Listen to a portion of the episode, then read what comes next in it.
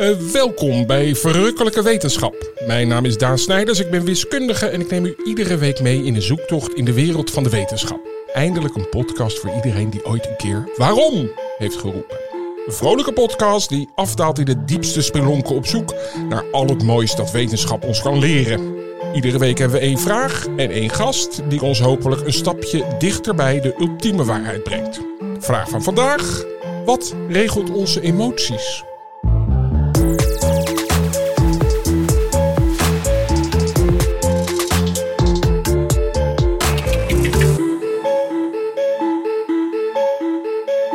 Ik moest eraan denken, Merlijn. Wat regelt onze emoties toen ik een interview zag met The Iceman? Zeg jou dat wat? Meneer Hof. Nee, dat is er ook één inderdaad. Maar de andere Iceman, dat is een, uh, een man die deed uh, moorden voor de maffia. Oh, sorry. En die man had nul gevoel. Nul emoties. Nou, op een gegeven moment had hij wel wat emoties. Maar die kon dus mensen als huurmoordenaar omleggen. Based on a true story. Dit is echt, want het programma was dus dat je zag dat een psychiater hem interviewde om te kijken wat gebeurt er in die man's hoofd. Dat was echt Ja. super interessant. En ehm, die had gewoon een gezinsleven, die had kinderen, niks aan de hand. En dan bij bijvoorbeeld tijdens de kerstmaaltijd zei hij, ik moet even een half uurtje er tussenuit. Dan ging hij dus mensen vermoorden. Echt. En dan kwam hij terug en dan eh, zal ik de kinderen in bed doen. Maar daar geen enkel gevoel bij. Oh, Dus daarom moest ja. ik daar aan denken. En het was eh, op een gegeven moment wat ik zei, hij had wel gevoel. Eh, op een gegeven moment zei die psychiater van, je hebt ook een keer vier jongens omgebracht die jou hebben ingehaald met een auto en naar jou toeterden. Nou, dat was inderdaad zo. Hij zei, ik ergerde me heel erg. En toen later zijn die vier jongens gevonden. En toen vroeg die psychiater, vind je dat in verhouding staan? Dat zij toeterden naar jou en jij hebt hen vermoord. Ja. En toen werd hij boos. Toen zei hij, maar wacht eens even. Want toen werd, toen werd zijn, zijn, zijn gedrag in twijfel getrokken. Ja. Ja. In ieder geval, heel lang verhaal. Maar dat is dus om aan te tonen dat die emoties bij iedereen anders zijn. Dit is een Ja. heel extreem geval. En eh, uiteindelijk zei die psychiater, je hebt eh, allerlei eh, complexen en weet ik veel wat. Maar je had bijvoorbeeld ook heel goed autocoureur kunnen zijn. Want je bent Ja. nergens bang voor. Je hebt geen emoties. Ja. Jij bent daarentegen, Marlijn, mijn Oh, zus, ik. enorm emotioneel. Nou ja, wat is dit? Nou, vind je dat? Vind je jezelf emotioneel? Bij nader inzien wel. Ja, nu ik er even over nadenk, ben ik nogal emotioneel. Tenminste, ja. Het gaat ook gepaard met enige impulsiviteit. ja, de flap uit. De het hip-hop type werd er ooit geroepen over mij. Dus het is allemaal van. eh, En het is ook eh, emotie. Ja, ik kan ook heel snel. eh, nou ja, in de lach, maar dan ook ineens heel treurig. Oké. Heb je ook een bepaalde eigenschap op dit vlak dat je zegt, nou, daar kan ik nog aan werken? Ja, maar ik weet niet of dat. Ik vind het heel moeilijk om te bekijken naar emotie. Ja, en dat krijgen we nu de hele tijd, want we gaan zo de gast introduceren en we gaan het heel biologisch bekijken. Maar er zit natuurlijk gevoel, instinct, eh, Ja. reactie. Er zit een hele hoop. Maar wij gaan het echt kijken welke stoffen dat nou regelen. Ik zelf heb het misgunnen. Daar ben ik, dat vind ik echt een hele slechte Heb eigenschap. jij dat? Ik heb echt. Je hebt- je hebt er geen Engels woord voor, schijnt. Het is echt heel Hollands. Dus je, je- ik, heb, ik heb geen afgunst. Ik ben niet jaloers. Maar ik vind wel dat iemand het niet verdient. Misgunnen. Ja, nou, ik zeg het nu. En daar werk ik aan hoor, het- mensen. Dat, eh, wekelijks heb ik Nou, daar gesprekken over. Ik vind het wel dat ik dat nu, een dag na mijn 56e verjaardag, dat ik dat van jou moet horen. Heb ik, wist ik helemaal niet dat jij misgunt. Ja, ik heb het wel. Oh, maar dat is ook toch wel jaloezie. Daar zit nee, toch ik ook ben wel... totaal niet jaloers. Oh, nou, daar gaan Gek, we nog hè? wel even over praten dan. Oké, dan is het tijd voor onze gast. Naast ons zit Onno Meijer. Die is hoogleraar in de neuroendocrinologie van corticosteroïden. Corticosteroïden, kortie met een C. Leuk hè? Bij de afdeling interne geneeskunde. Hij is bestuurslid van het Nucleair Receptoren Research Network van Benelux en van de stichting Stress NL en gasthoogleraar op Shenyang China Medical University. Heb ik het dan goed gezegd? Heb ik wel gezegd welke afdeling interne geneeskunde? Dat is in Leiden, toch? Dat is in Leiden, ja. Oké, dat had ik er nog niet bij gezegd. Meneer eh, Meijer, welkom. Dankjewel. Ehm, We willen het graag hebben over emoties. En dan komen we denk ik ook bij hormonen en bij de hersenen terecht. Laat, even de eerste vraag is, waarom hebben wij emoties? Maar, nou, wacht heel even. Ik moet even ingrijpen. Dan? Nou, je hebt nu een vast lijst aan termen gebruikt Ja. ter introductie van die gast. Ja. En die snap ik al niet. Dus dat is wel een beetje onhandig. Ook bijvoorbeeld het Nucleair Instituut. Oh, je bedoelt wat, eh, wat ik heb... Ge ja, nou goed. ja, eh, over, over Onno. Ja, oké. U, u, eh, wa- waar houdt u zich zo al mee bezig? Wil je dat horen? Nou, ik, ik wil weten wat die termen bedoelen. Wat, wat waar, ja, Ja, dat is een boel jargon, hè? Dus Ja. niet, eh, niet heel eh, klantvriendelijk. met die cortisoïden. Nou, corti, die, maar die cortisone, zeg maar, de corticosteroïden, die kennen we wel, want we slikken wel eens prednison. Of we kennen mensen die prednison slikken. En dat is een synthetische, kunstmatige vorm van ons lichaams-eigen stresshormoon cortisol. En eigenlijk is eh 99% van wat ik doe aan onderzoek eh, op die Universiteit Leiden eh, gebaseerd op dat hormoon cortisol. En waarom dat leuk is, is omdat het een stresshormoon is. Dus het gaat samen met adrenaline of iets na adrenaline omhoog als we gestrest zijn. En, nou, stress kan je ook lang over praten, maar als we gestrest zijn, dan gaat dat cortisol omhoog.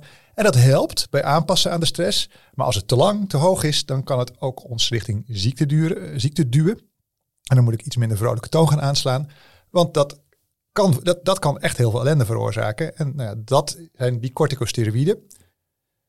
Ieder stofje wat er bestaat, werkt eh, in ons lichaam. eh, iets doet dat werkt omdat het stofje bindt aan een aangrijpingspunt. Dat heet een receptor. En het aangrijpingspunt van cortisol en van testosteron en van vitamine D en van nog zo'n paar hormonen eh, en stoffen. Dat die binden aan receptoren die nucleaire receptoren heten. Kern, Oh, oké. Kernreceptoren. Oké. En dat staat op de celkern en niet op atoombommen.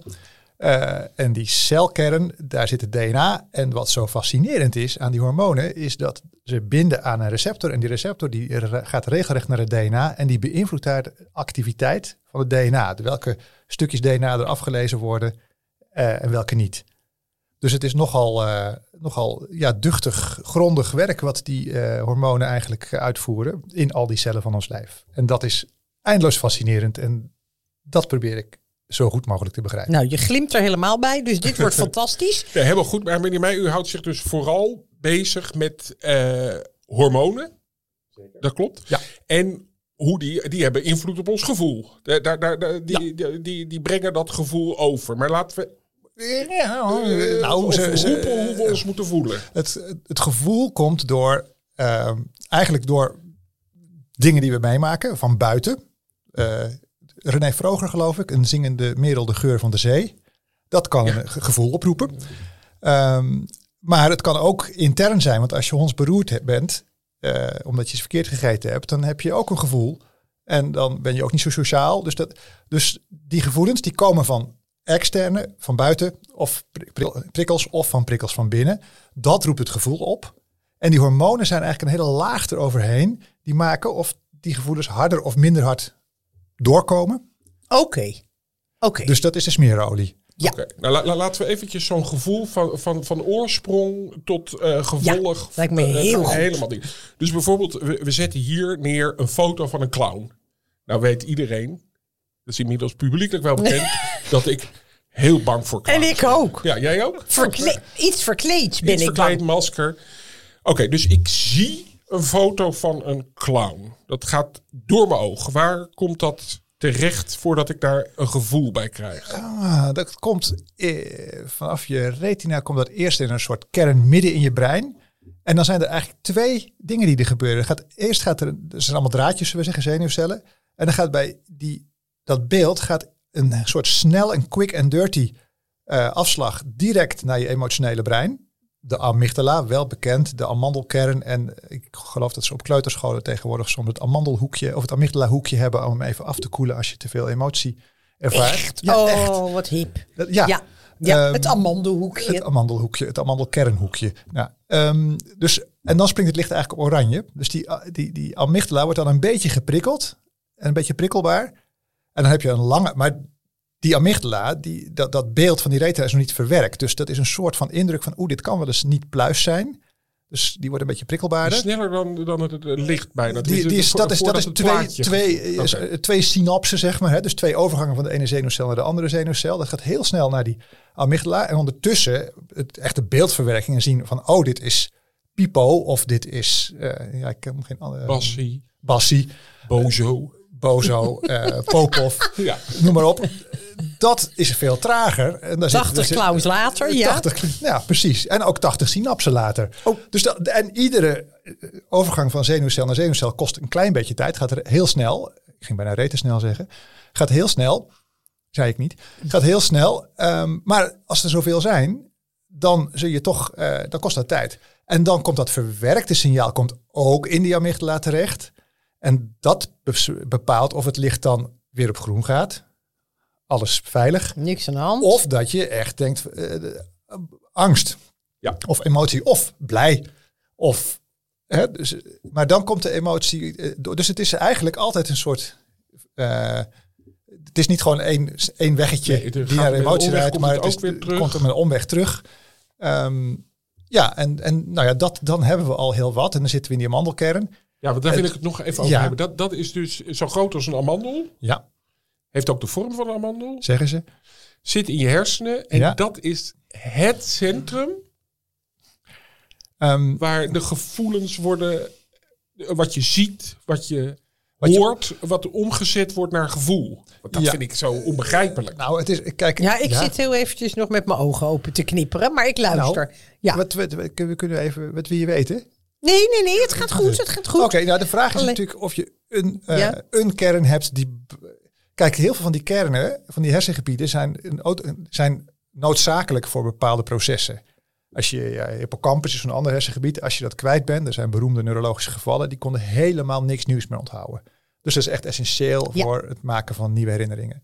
Die amygdala is essentieel voor het bang worden.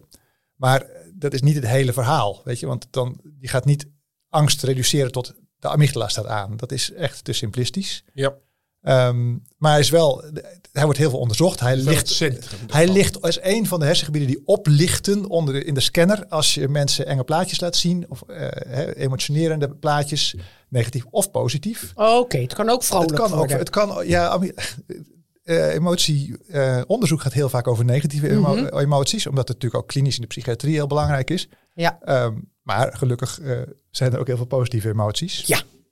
Zeg, en u zei net van, eh, of jij zei net, dat, daar zijn we nog steeds niet over uit, eh, dat, dat, dat dat dus ook met die hersenen te maken heeft. Uiteraard zou ik haast willen zeggen, maar bijvoorbeeld die, die, die Iceman waar we net mee begonnen. Kunt u daar, eh, kan jij daar een korte analyse van maken? Wat, wat, wat mist daar dan? Is dat dan die... Ja, hij heeft natuurlijk geen empathie, hè? dus hij kan zich niet verplaatsen in anderen, maar hij wordt wel boos. En misschien wordt hij ook wel heel tevreden als hij een gehaktballetje op heeft of zo, of, of blij als hij, dat weten we niet. Nee. Maar hij herkent vooral geen emoties in anderen.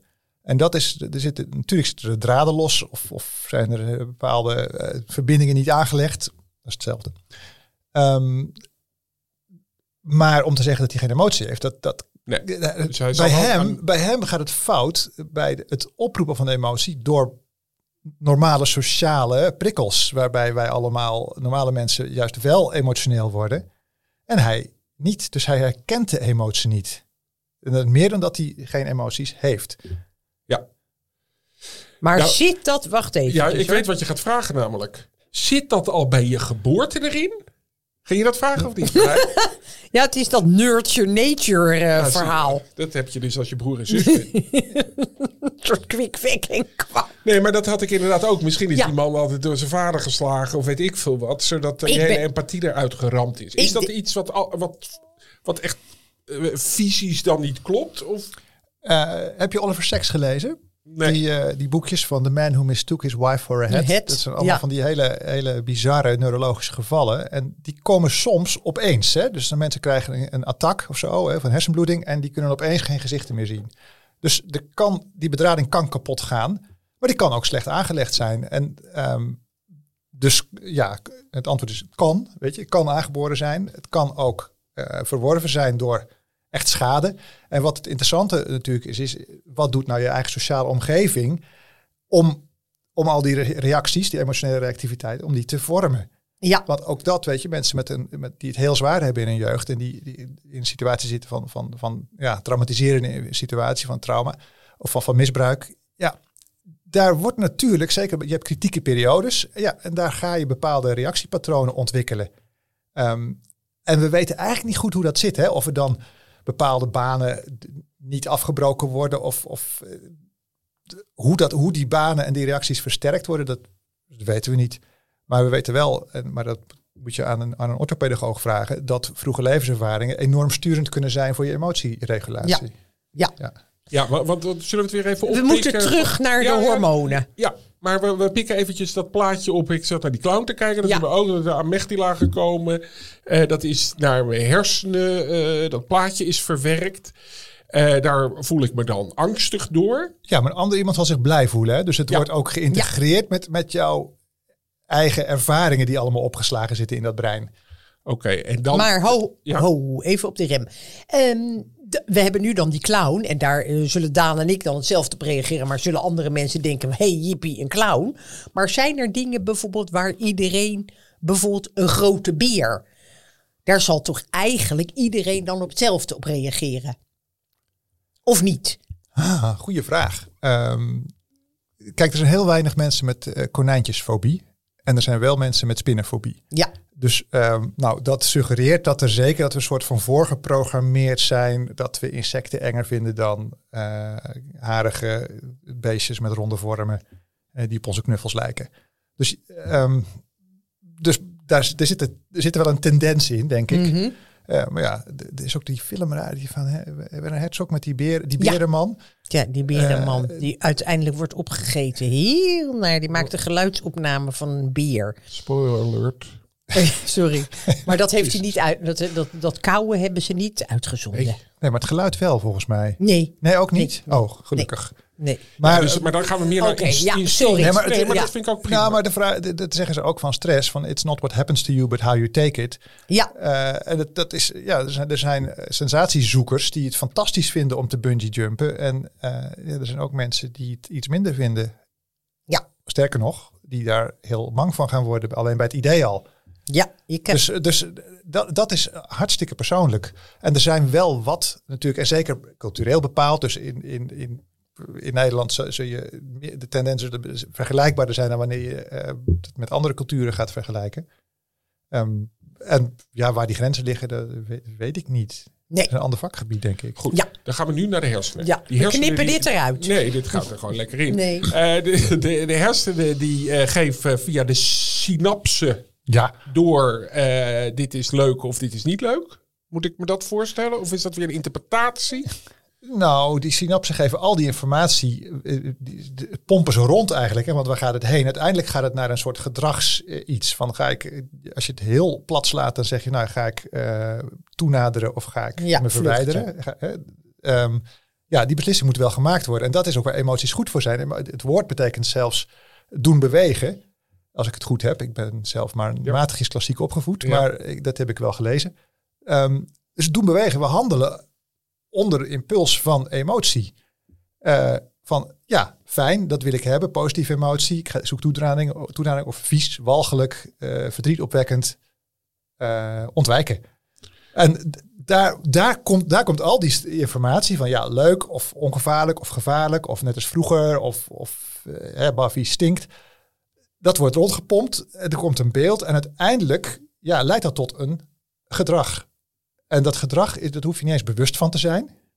Dus het kan ook nog zo zijn, dat, en daar heeft Antonio Damasio, ja, ik, sorry, ik ben nogal een lezer, dus ik noem dat We soort gaan- namen. Gooi het lekker neer. Antonio Damasio heeft een heel leuk populair boek geschreven, wat bijna onleesbaar is.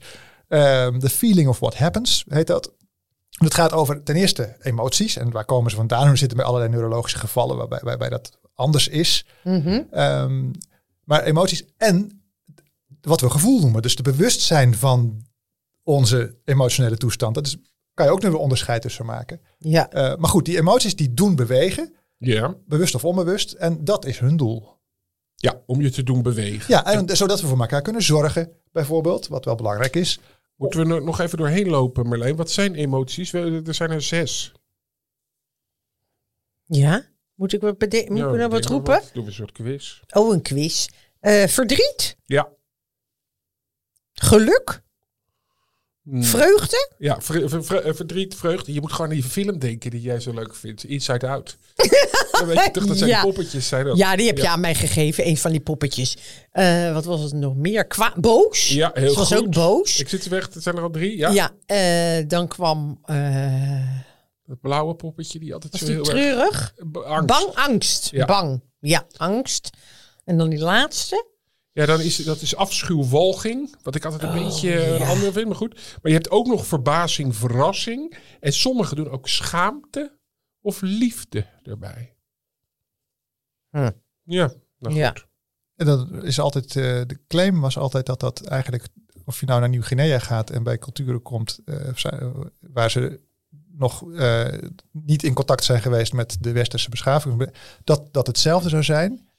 Maar dat is een beetje gedebunked. Oh, Dus Oh. zo universeel zijn ze nou ook weer niet. En dat is ook interessant. Ja. eh, want waarom zijn ze dan niet universeel? Want je zou denken, als dat hersenen is, dan zijn die hersenen zijn toch wel hetzelfde. Dus dan zal het, het, het hersensubstraat eh, zal ook wel zo zijn. Maar toch valt dat tegen. Dus voor sommige emoties bleek dat wel redelijk te kloppen. Maar ehm, ja, kennelijk zit daar toch dan heel veel omgevingsinvloed in. Ja, Vroege levensomgevingsinvloed, die bepaalt hoe je erin staat. Wat Ja. je voelt. Ja. En laten we nu meteen die stap nemen. Spijker op zijn kop staan. Dit, als dit langer aanduurt, aanhoudt, dan krijg je bijvoorbeeld zoiets als stress, angst, depressie. Dat zijn dus langer durende emoties. Niet even een schrik, niet even eh, blij zijn, maar eh, heel lang blij zijn. Nou, ik weet niet of dat trouwens iets ergs is. Als je heel lang blij bent. Zal op een gegeven moment ook wel lastig worden om te functioneren. maar En goed. maar juju. ja, Ja. ben je manisch inderdaad. Ja, dat wordt ook heel vervelend voor je omgeving Maar hoor. zo, zoals u het me mooi uitlegde, was in die hersenen, dat wordt allemaal één op één doorgegeven van eh, dit, dit wordt het gevoel. Maar daarna komt er een hormoon. Ja, En dat die, hormoon En die vertelt eigenlijk aan je hele lichaam hoe dat gevoel zich. Ja, dus, dus, dus eh, je hebt allemaal stofjes. Hè? Je, hebt, je hebt tientallen stofjes in je hersenen die, af- die over die synapsen heen gaan en die eh ene zenuwcel naar de andere zenuwcel, eh, van de ene zenuwcel naar de andere zenuwcel gaan. Ehm, maar dat zijn eigenlijk gaat, dat gaat van het ene draadje naar het andere draadje. Dus dat is eigenlijk een soort privéboodschap. En iemand zei ooit dat is een whispered secret. Ehm, maar zo'n hormoon, een hormoon is iets anders. Een hormoon komt uit een klier, hè, uit, je, uit, je, uit je teelballen of uit je of eierstokken of uit je bijnier en dan je adrenaline. Dat gaat het bloed in. En dat komt overal in je lijf. Oké. Dus dat is een public announcement. Dat is een algemene mededeling. En die zijn, omdat ze overal komen via het bloed, zijn ze het middel om een algemene toestand af te kondigen. Eigenlijk. Ja. Dus als je in de puberteit gaat en je wordt geslachtsrijp, dan is dat iets wat van kop tot teen veranderingen met zich meebrengt en kennelijk nodig heeft. Dat doet een hormoon. Die zegt tegen je hersenen en tegen je eierstokken en tegen je borstweefsel en tegen je haren, zakjes, eh, geslachtsrijp veranderingen. Dus die coördineren echt de boel en die kunnen dus ook, denken we, een, soort van langduriger toestand eh, bewerkstelligen. En dat is interessant van mensen die langdurig super vrolijk zijn of langdurig eh, droevig zijn. Ja, dat, dan denken we, dat zit, misschien duwen die hormonen dan wel continu in de verkeerde richting. Oké, want eh, die, eh, nog heel, heel even terug. Die hersenen hebben nu gezegd van, oh, oh, hier moet je angstig zijn bijvoorbeeld. Dan wordt er een hormoon aangemaakt. Ik gok in de alvleesklier. In de bijnier. Bijnier, liefst. sorry. Ja. Wacht eventjes hoor, mag ik nog heel even Ja. terug? Want je zei net van eh, dat je verschillende plekken hebt waar die hormonen gemaakt worden, hè? ja, klieren. In klieren. Ja. Maar welke klieren heb je nog meer? Ja, Marlijn, wat een algemene vraag. Je hebt je schildklier. Ja, Daar worden ze ook in gemaakt. daar wordt het schildklierhormoon Ja, dat is heel gemaakt. belangrijk. T- Thyroxine. Ja, er was nog een heel gedoe dat die pillen niet meer bes- beschikbaar waren. Dat is heel belangrijk voor verbranding. Als je daar te veel van krijgt, dan word je heel mager. Dan heb je het de hele tijd warm. Dan krijg je die uitpuilende ogen. Mort, Marty Veldman was ooit een beroemde wereldburger die van die hele grote uitpuilende ogen had. Dat, dat, dat kwam een daarvan. acteur. Ja, Ja. ja. Ja. En als je te weinig hebt, dan word je heel slomig. En, en dan ga je weinig verbranden. Dan word je dikker. En dan ben je, nou ja, en slaperig enzovoort. Dus dat is schildklierhormoon. Die heeft die taak. Oké. En oké. Marlijn, ik zit hier dit allemaal een beetje op die emoties te houden. En dan maakt het weer gigantisch Nou ja, algemeen. maar- nou ja, Maar ik wilde heel graag eventjes maar over, Ik vind het wel leuk. over dik en dun hebben. Ja, ik vind het ook wel leuk. Want eh, we hebben, ik had het over teelballen en eierstokken. Ehm, nou ja, dat, doet, dat is belangrijk voor seksuele rijping. Ehm, maar het doet ook iets op emoties, nietwaar? Ja. Ehm Ja, dus, dus absoluut. in die zin is het Overgaan. een hele goede vraag van welke klieren hebben we? En uit, vind ik een goede vraag. Ja. Ja. En, en wel- welke van die klieren beïnvloeden dan de hersenen? Dus nou, dan kan je gaan kijken. Weet je, je kan kijken. Hè, aangrijpingspuntenreceptoren. Zitten er oestrogeenreceptoren of progesteronreceptoren of testosteronreceptoren in de hersenen? Hè? Antwoord is ja, hartstikke veel op hele specifieke plekken. Dus dat betekent dat je, als je al weet op welke plek in de hersenen het zit, dat je kan gaan voorspellen, oké, eh, of kan gaan begrijpen, ah, dus dit is waarom oestrogenen, vrouwelijk geslachtshormoon, invloed op stemming kunnen hebben. Ja. Oké, Ja. want ik zie nu weer iets circulairs optreden. Ik, ik, ik ben nog steeds bang van die clown. Ik kom er steeds op terug, jongens. Sorry. Ging Dan- het bijna over menstruatie Ja, hebben. sorry, maar dan, dan Selina. geven mijn hersenen dat dus aan mijn bijnier. Ja, Van, dit, dit is angstig. ja, dan komt er eerst adrenaline uit Ja. en daarna komt er cortisol uit. Maar En, dat komt ook weer terug bij mijn en hersenen. de cortisol komt weer terug in je hersenen. Kijk, en dat bedoel ik dus even. Want die gaan dus ook je denkwijze weer eigenlijk aanpassen. Je, Ja. je, je wordt alerter. Ja. Je vindt het misschien nog enger. Ja, dat klopt. En dat is een beetje afhankelijk. Dus als die, als die, als die clown dan weer weggaat, hè, of het is maar, een- het, het is maar een clown. Het is Ja. maar een clown. Ja, dank je. zo nog eventjes op eh, vele verzoek. Ja, Heel goed. Ehm, en de, de stressor is weg. Dan helpt cortisol eigenlijk om, om weer een beetje te dempen. Maar ook om de herinnering eh, aan, het stressvolle gebe- ge- aan de stressvolle gebeurtenis eh, beter vast te leggen. Dus het, dat werkt in op je geheugencentra om te helpen onthouden wat gebeurde er in die stressvolle omstandigheid. Zodat je weet, nou ja, zolang die op- als een papiertje op mijn tafel ligt, kan er niet zoveel kwaad die clown. Terwijl als de, ja, we kunnen niet zien, maar als de deur open gaat en er komt een echte clown binnen opeens, dan is dat anders. En dan moet je dat Ja. anders, eh, vooral omdat er maar één uitgang is, dan moet je daar anders gaan onthouden. En dan denk je, oh, wat gebeurde er? En hoe dan ook, dat cortisol, dus dat stresshormoon, gaat helpen bij het vastleggen van die ervaring. En, Ja, en, en, en maar- als dat is vastgelegd, Marlijn, nog heel even. Ja, dan- dan- sorry. is het dan ook dat die volgende keer weer wat makkelijker op gang komt? Dan Ja. dat hersenen die... Ja, maar dan heb je dus geleerd of het veilig is of niet veilig. Dus het kan, het kan adaptief, hè, het kan ons helpen, adaptief zijn. Of het kan juist eh, in, in de zin dat het, dat, je, dat het een beetje dempt. Zegt ook, het was oké.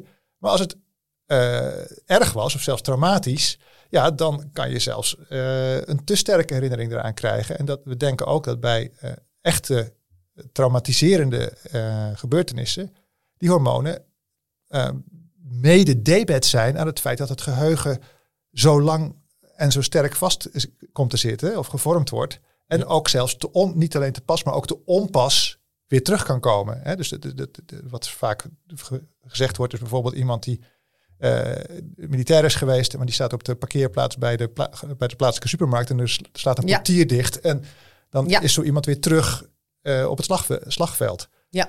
Dat is misschien wel, denken we, eh, mede omdat die tijdens de traumatiserende gebeurtenis die hormonen zo ontzettend eh, actief waren. En dus hebben geholpen. Nou ja, het is kennelijk iets wat heel belangrijk is voor het systeem. Eh, en daarom goed onthouden wordt. En, de- en dat het zo is, dat weten we omdat als uit, uit werk met proefdieren, als je een hele saaie taak geeft aan een ratje, een, ontha- een geheugentaak, dan onthoudt hij het niet. Natuurlijk. Maar als je dan een klein beetje stresshormoon meer geeft, dan onthoudt hij het wel. Dus dat stresshormoon is een codering eigenlijk, een, een manier van, om tegen de hersenen, van het lichaam, om tegen de hersenen te zeggen, dit is belangrijk, onthoud het. Ja, opletten. En dat kan dus ook weer bijvoorbeeld, een, en dan die herinnering, die kan de emotie weer oproepen om even helemaal Ja, rond te gaan. ja. Dus die Waardoor kan dan weer, angst, waardoor je weer cortisol kan gaan maken, et cetera. Want dat, dat lijkt dan heel goed. Dan eh, gaat je geheugen omhoog. Nou, prima. Ja, tenzij het... eh, te- de- De nare herinnering. Maar goed, dan was je het liever kwijtgeraakt. Maar wa- wat is nou het effect als je te veel, te lang die cortisol hoog hebt? Ehm, Want daar bent u in gespecialiseerd. ja, daar ben ik in gespecialiseerd. Ja, zeker. Oh. Ja, oh. Ehm, ja, van alles. De- de- en dan, dan is het, het antwoord is ook meer, het hangt ervan af, want ik ben een wetenschapper. Ja, Eh, het hangt altijd overal vanaf. Ja, precies. Maar er Doe maar lekker bout. Zo, nou, er zijn mensen die hebben een ziekte eh, waardoor ze eindeloos veel cortisol zelf aanmaken zonder gestrest te zijn. Eh, dat heet de ziekte van Cushing. Is gelukkig heel zeldzaam. Maar, en het is meestal goed behandelbaar. Maar die mensen tegen de tijd dat ze jaren rondlopen met die ziekte, want het is heel lastig om te vangen. De gemiddelde huisarts ziet misschien één of twee mensen in zijn hele carrière of haar carrière. Dus die worden niet zo makkelijk. Die mensen worden hartstikke ziek op heel veel manieren, inclusief heel veel psychiatrische klachten. Hmm. Dus dat weten we. Dat Ja. Te veel is echt, echt, echt slecht. Makkelijk, zeg maar, wetenschappelijk makkelijk. Mensen die heel lang of heel hoog prednison moeten slikken, dus de synthetische vormen, die kunnen ook aardig eh, last krijgen van psychische klachten. En dan kan je ook, er zijn ook allemaal voorbeelden van naar kinderen met leukemie, die moeten anderhalf jaar lang vaak iedere drie weken heel hoog synthetisch stresshormoon slikken. En een derde heeft er helemaal geen last van, maar een derde van die kinderen heeft er heel veel last van. Die krijgen heel veel stemmingstoornissen. Ja, weten we ook, oké, dus die hormonen die kunnen ook dat oproepen. En dan is de grote, grote vraag, als iemand nou vanwege werk en gezin en het leven, zeg maar, maanden achtereen heel erg gestrest is, ja, duw- in hoeverre draagt dat bij tot eh, emotionele ellende? Ja, En dat weten zijn we niet. niet dus Gebouwd. psychische. Psychische, eh, ja. We zijn Ja. niet gebouwd om zo lang zoveel stress te hebben. Zoals in ons dagelijks leven eigenlijk. Of Nee, dat, ik denk dat dat zo is. Ik denk dat het eh, systeem is ingericht op eh, dynamiek. Dus Ja. op stressen en ontspannen. En stressen en ontspannen. ja, vraag van mijn zus, steek de vinger op. Eindelijk, dit is Ja. volgens mij na drie afleveringen de eerste keer dat je doet. The Net floor is ik. yours. Nee, nou kijk, ik bedoel, we hebben het over dat stress, maar ik heb ook, eh, waar zit dan het verschil? En misschien is dat helemaal niet eh, in uw... eh, in uw expertise, maar je hebt mensen die heel makkelijk met stress omgaan, die eigenlijk Ja. nooit stress hebben. Nee. Ik ben ook eigenlijk nooit gestrest. Ik denk altijd, nou, het zal wel komen. Ik ben geen mensenlevens aan het redden, dus eh huppakee. Maar je hebt andere mensen die, hè, die zie je gewoon, dat is stress. Maar is dat iets waarmee je aangeboren bent? Dus maak je dan meer hormoon aan? Of hoe zit dat dan? dus, dus gewoon, gewoon eh, temperament. Nurture, en nature en nurture. eh, allebei. Ehm, je kan zeggen, ja, weet je, als je, als je je druk maakt, dan voel, je je misschien kwetsbaar. En waarom voel je je kwetsbaar? Omdat je eh, je onveilig voelt, misschien omdat je weinig controle ervaart. Dus controle willen hebben en het niet hebben, dat is, eh, dat is een hele goede om gestrest te zijn. Als je geen controle hoeft te hebben, dan is het prima. Dan, dan, dus controle, voorspelbaarheid is belangrijk. En daadwerkelijk gevaar. Maar wat is daadwerkelijk gevaar? Weet je, als, eh, als, als op het werk iemand zijn status aangeraakt wordt of iemand zijn status dreigt te verliezen, ja, Is dat je daadwerkelijk gevaar? Ja, het e-mail- kost geen ik, Ik leven. reageer zelf al Ja, ja. op een e-mailgeluidje. Ping! Dan ga ik niet, je zit me aan te kijken, maar ik ik raak niet gigantisch in de stress. Maar ik merk wel, hey, alert. Ja, maar dat vind ik iets heel anders. Want, want alert is geen emotie. Nee, Oh. Ha. En Onno zegt net bijvoorbeeld, ja, ergernis bijvoorbeeld. Kijk, ik heb, wat papa ook heeft, een gruwelijke ergernis. Heel snel. Dus ik zit op de fiets, ik vloek me suf. Ik eh, wil mensen eigenlijk gewoon het liefst even doodsteken. Eh, dat is allemaal heel naar, maar daardoor glijdt het ook meteen weer van me af. Ik heb er zelf geen last van. Diegene die met me meefietst wel. Maar, dus ik vind dat allemaal niet echt stresserig. Het gaat er meer om... Maar het is ik- wel emotiecontrole. Ja, die heb ik dus niet. doet. Ja, dat doe je wel. Want je, je, je laat hem komen, maar op de een of andere manier is je systeem ook in staat om er niet in te blijven hangen. Nee, meteen weer Dus dat is dan toch een emotiecontrole, of je nou wil of niet. U luistert nog Oké. steeds naar een verrukkelijke wetenschap. We zitten nu op eh, een snijvak tussen psychologie en chemie. Ik lig op een sofa. Nog even, Onno. Nou ben ik alweer de achternaam vergeten. Meijer. Meijer, Onno Meijer. Sorry. Nee, maar het gaat me meer om dat je dus... Het gaat niet om hoeveel hormonen je aanmaakt. Of is daar ook nog een verschil Daar is ook nog een verschil in. Dus ehm, hoe een beetje hormoon doet een beetje onthouden en heel veel hormoon doet, heel, doet meer onthouden. Dus daar Ja. zit ook een gradatie in. Ja, Eh, en hoe, eh, hoe stressvoller iets is, hoe meer van het hormoon je krijgt. Dus daar zit, wat betreft het geheugen, zit er een ijzeren logica in.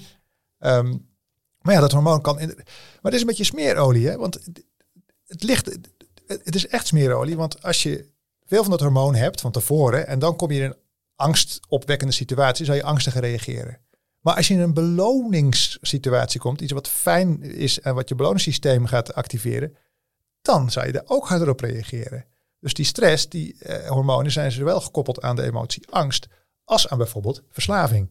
Want dan is Oh, eigenlijk je beloningssysteem het is ook niet zo gek, hè, dat als je ergens in naar, als, je, als het naar is ergens, dan moet je wel een motivatie hebben om het te laten stoppen. Ja. Nou, dat is anticipatie, dat is een vorm van beloning.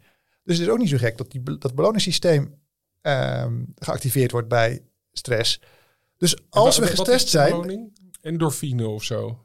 eh, ja, endorfines bijvoorbeeld. Ja, dop dopamine, die, die, die gaat dan de anticipatie, eh, zeggen ze. Dus een systeem wat, wat met, van de neurotransmitter dopamine gebruik maakt.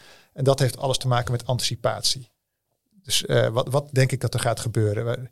En dan is er inderdaad die endorfines, onze lichaams-eigen morfineachtige stoffen, die zijn belangrijk bij het ervaren van, eh, hè, de consumptie van het verlangen, zullen we zeggen. Ehm, ja, dus als je gestrest bent en het hormoon is hoog geweest, als je in een angstwekkende situatie komt, reageer je angstiger. Maar als je in een belonende situatie komt, dan reageer je misschien wel gewoon eh, harder op die beloning. Dus het is ook maar afhankelijk van de situatie. En daarom is bij emotieregulatie je sociale omgeving ook zo belangrijk.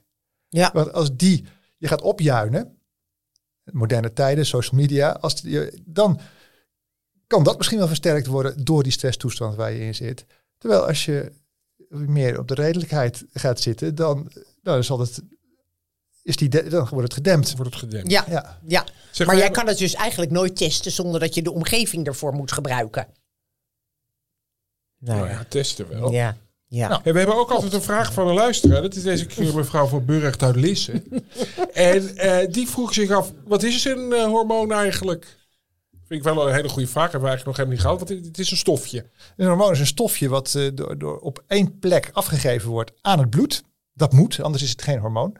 Ehm, en dan eh, ergens op andere plekken, liefst op meerdere andere plekken in het lichaam, een effect heeft. Een, een, een, een verandering bewerkstelligt. Op, Op, op knoppen gaat drukken. knoppen gaat drukken. En het komt altijd uit, wacht even, uit een klier. Uit een klier. Klier bloed in.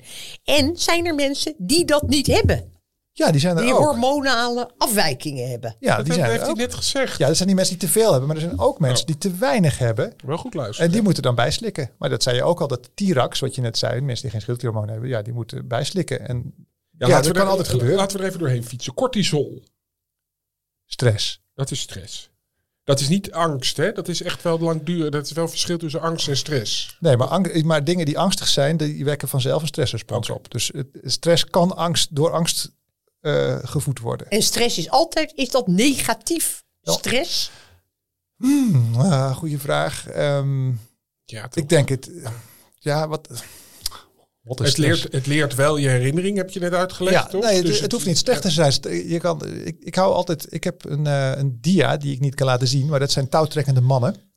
En die, ehm, die kunnen net of net niet die mannen die aan de andere kant staan eh omvertrekken. Ja, Dus ik kan zeggen, stress is een toestand waar je in komt als je iets moet doen wat je kunnen aanpassingsvermogen bijna te boven gaat of te boven gaat. Dan wordt, komt er gewoon, gaat de turbo aan en dan ga je kort, dan ga je anders reageren. Ehm, je wordt makkelijker angstig, je wordt makkelijker boos, je gaat niet heel goed nadenken. Ehm, je krijgt ook veel suiker in je bloedbaan en je bloeddruk gaat omhoog. Er gebeurt gewoon van alles, van kop tot teen. Ehm, is dat per definitie slecht? Nee, want als het een goede afloop heeft, dan is het prima. Ja, maar hoe je reageert, Onno, sorry, nog even. Want je hebt wel eens mensen die zeggen, dat verlamt mij, stress. Hmm. En andere mensen die pakken Ja. meteen 112 en gaan iemand redden. Dat is natuurlijk ook, is dat in je hoofd, of is dat gewoon, ja, ik snap niet, is Ja, nee, dat, binnen? dat- dan Ja. heb je het over, in het, Engelse woord wat ik voor ken is coping styles. Hoe reageer je erop? En dat is heel interessant, want sommige mensen zijn actief en die willen, Ja. die willen aanpakken en anderen gaan ontwijken. Of, of heb je, heb je die, die, die verstijvingsrespons, heb je in eerste instantie vaak. Als je echt schrikt dat je als een konijntje in de, in de koplampen, weer een konijntje, als een konijntje in de koplampen zit. Eh, eigenlijk weten we niet zo heel goed, hoe dat te verklaren. Ja, dat is dan temperament of, of coping style. Ehm, moeilijk te voorspellen volgens mij wie wat wanneer doet. Anders dan gewoon jezelf leren kennen.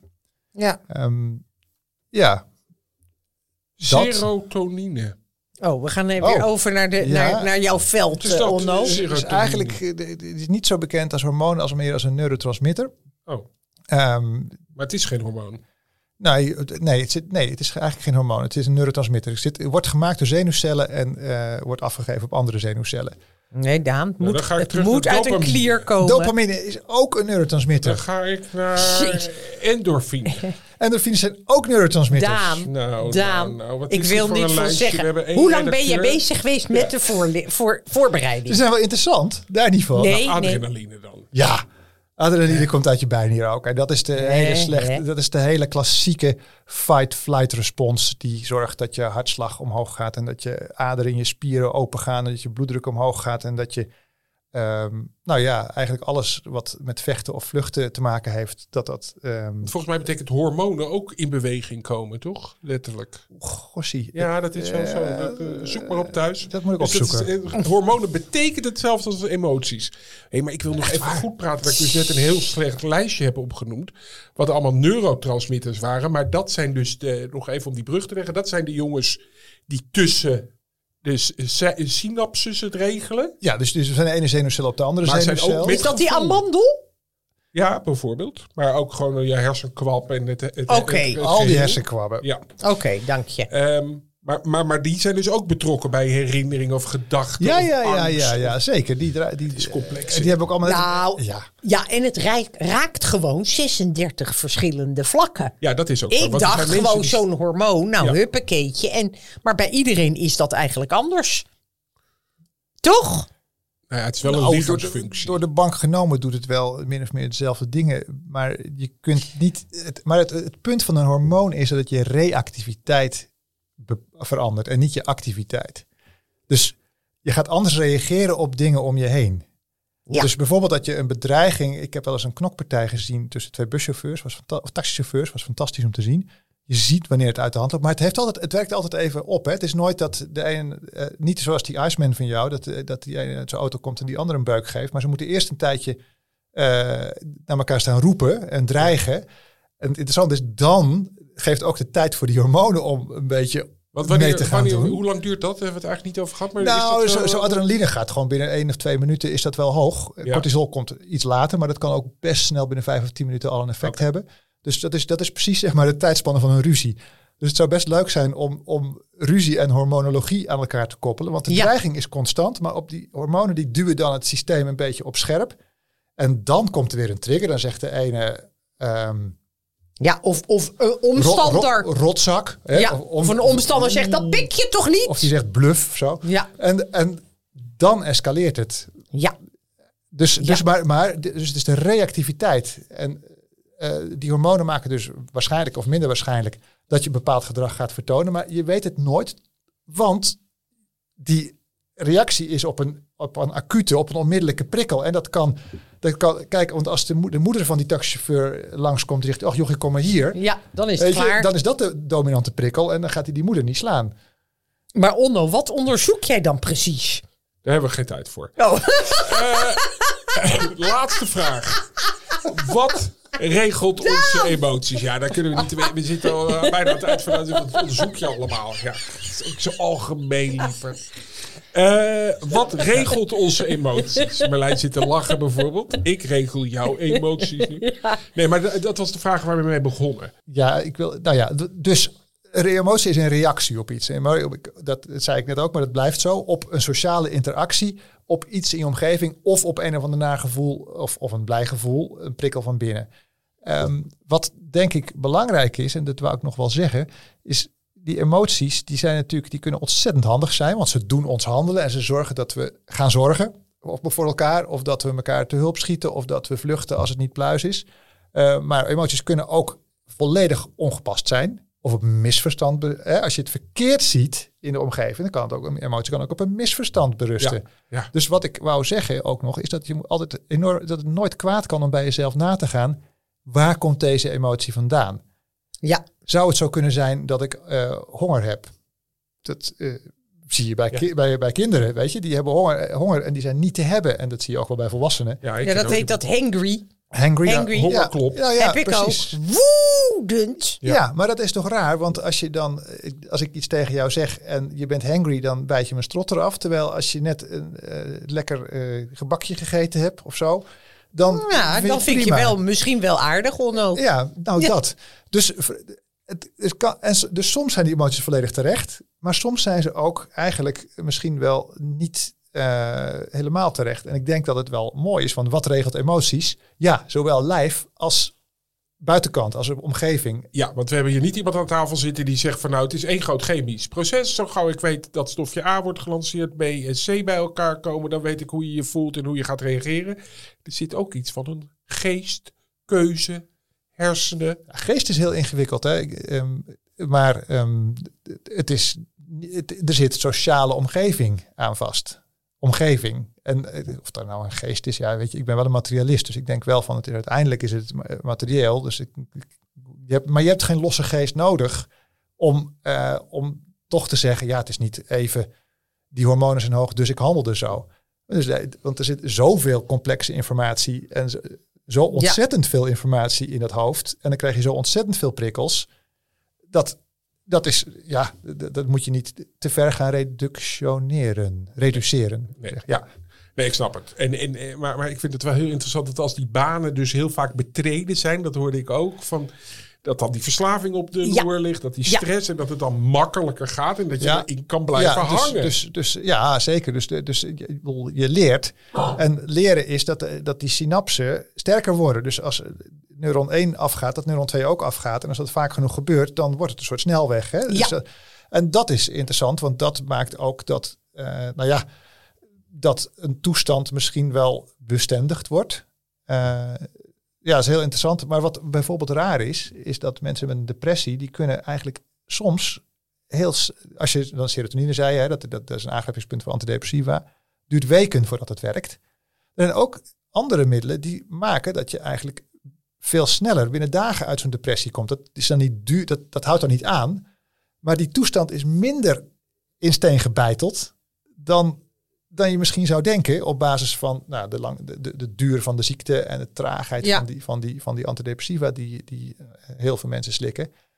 Dus hoe, hoe, hoe sterk en eh, robuust zo'n zo'n toestand is, is, is, weten we eigenlijk niet heel erg. Vaak lijkt die echt, en dat is natuurlijk vreselijk bij een depressie, lijkt die gewoon echt ja, die- wat, wat, onveranderbaar bijna, weken, maanden. Eh, dat is afschuwelijk. Ja, en waar dat dan door komt, dat zal misschien een deel hormonale druk zijn, maar het is ook een deel gewoon rond, hè, rond, rondzingen van, van negatieve gedachten in die banen die dan steeds weer eh, versterkt worden. Mhm. Maar toch kan het ook vaak, gelukkig, vrij snel Hup. hup op eh, weer omdraaien. Misschien niet duurzaam, hè, maar ja, dus de, de, de stevigheid en van zo'n toestand is iets heel fascinerends, vind ik. Hoe je van de ene toestand, blij of dus droevig, naar de andere toestand gaat. Ja, eindeloos fascinerend. En ik denk dat vaak hormonen duwtjes in een bepaalde richting geven, maar ze zijn ook nooit alles bepalend. Nee, niet alles bepalend hormonen. Kunnen we ons niet meer, dat is wel jammer, achter verschuilen. Ik Nee. heb altijd, dit is hormonaal, kan ik niets aan doen. je niks meer aan doen. Dankzij Kan niet meer. Meijer. U heel erg Ja. bedankt voor uw komst. Jammer. Fantastisch. En ik praat nog even na met mijn zus. Merlijn, wat voor een gevoel hou jij over aan deze uitzending? Nou, nog wel een beetje, ehm, nou nog steeds nieuwsgierig. Laat ik het zo zeggen. Het is nog voor mij niet helemaal af. Het is nog niet helemaal af. Dan moeten we nog een keer erover door. Ja, je hebt natuurlijk eh, inderdaad van hoe werkt zo'n medicijn dan.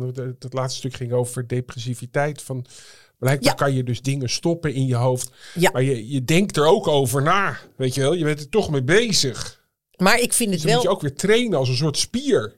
Ja, Dat was wel een keer mo- mo- mooi. Want de hoogleraar en die had dan eh, een bal vast. En die zei: Deze bal is niet zwaar. Die kan ik zo omhoog houden.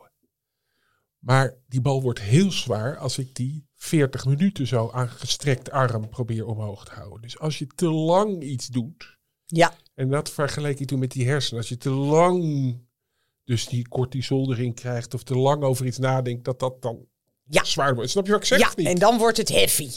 In je hoofd. Dan wordt het heavy in je hoofd. Afdeling heavy, Ja, in je hoofd.nl. Ja, zo hadden we Nou, ik, ben er, ik, ik, ik vond het toch eh, vrolijk. Ja, ik vond het ook vrolijk. En volgens mij hebben we er heel wat van geleerd. En vooral dus dat er de- die samenwerking tussen de chemische processen en eh, eh, toch ook je eigen gedachten. En, en nou ja, dat netwerk van die hersenen moeten we het ook een keertje over hebben. In ieder geval, iedereen die hierop wil reageren kan iets schrijven naar... Mijn god. Eh daar gaan we. Zal ik het anders doen? Ja. Verrukkelijke Gaat niet meer- wetenschap. Gaat niet meer goed. Het- Er is iets hormonaals met mij, denk ik nu. Wacht even. Media. Verrukkelijke wetenschap. kortimedia.nl Kortie met een C. En abonneer u op de Podcast. Want wat doen we Podcast. hier, hè? hey, eh, verrukkelijk abonneren. Het, gaat gewoon, het is gewoon misgegaan. Nee, het is heel Halverwege hormonaal eh, ben ik... eh, Nou ja, dan haak jij eraf. Doe, doe je ding. En trouwens, eierstok, dat komt van eiervoorraad. Dat is fout vertaald. Dat is, dat is voor, een stok is een voorraad, hè? Zo van stok. Oh, een stok. Ja, met Stok. CK. Hebben we het nog in stok? Ja, daar komt het vandaan. Grappig, toch? In ieder geval, Goed dat zo, was nog even zo'n uitsmijter, Ja. weet je. Ik eh, hoop u weer te horen. Ook iets met eieren uitsmijter. Heel geestig. Ja, dat, je, je pikte het op. Heel leuk. Ehm, tot eh, volgende week. Hij was maar een clown. In het wit en in het rood. Hij was maar een clown. Maar nu is hij dood.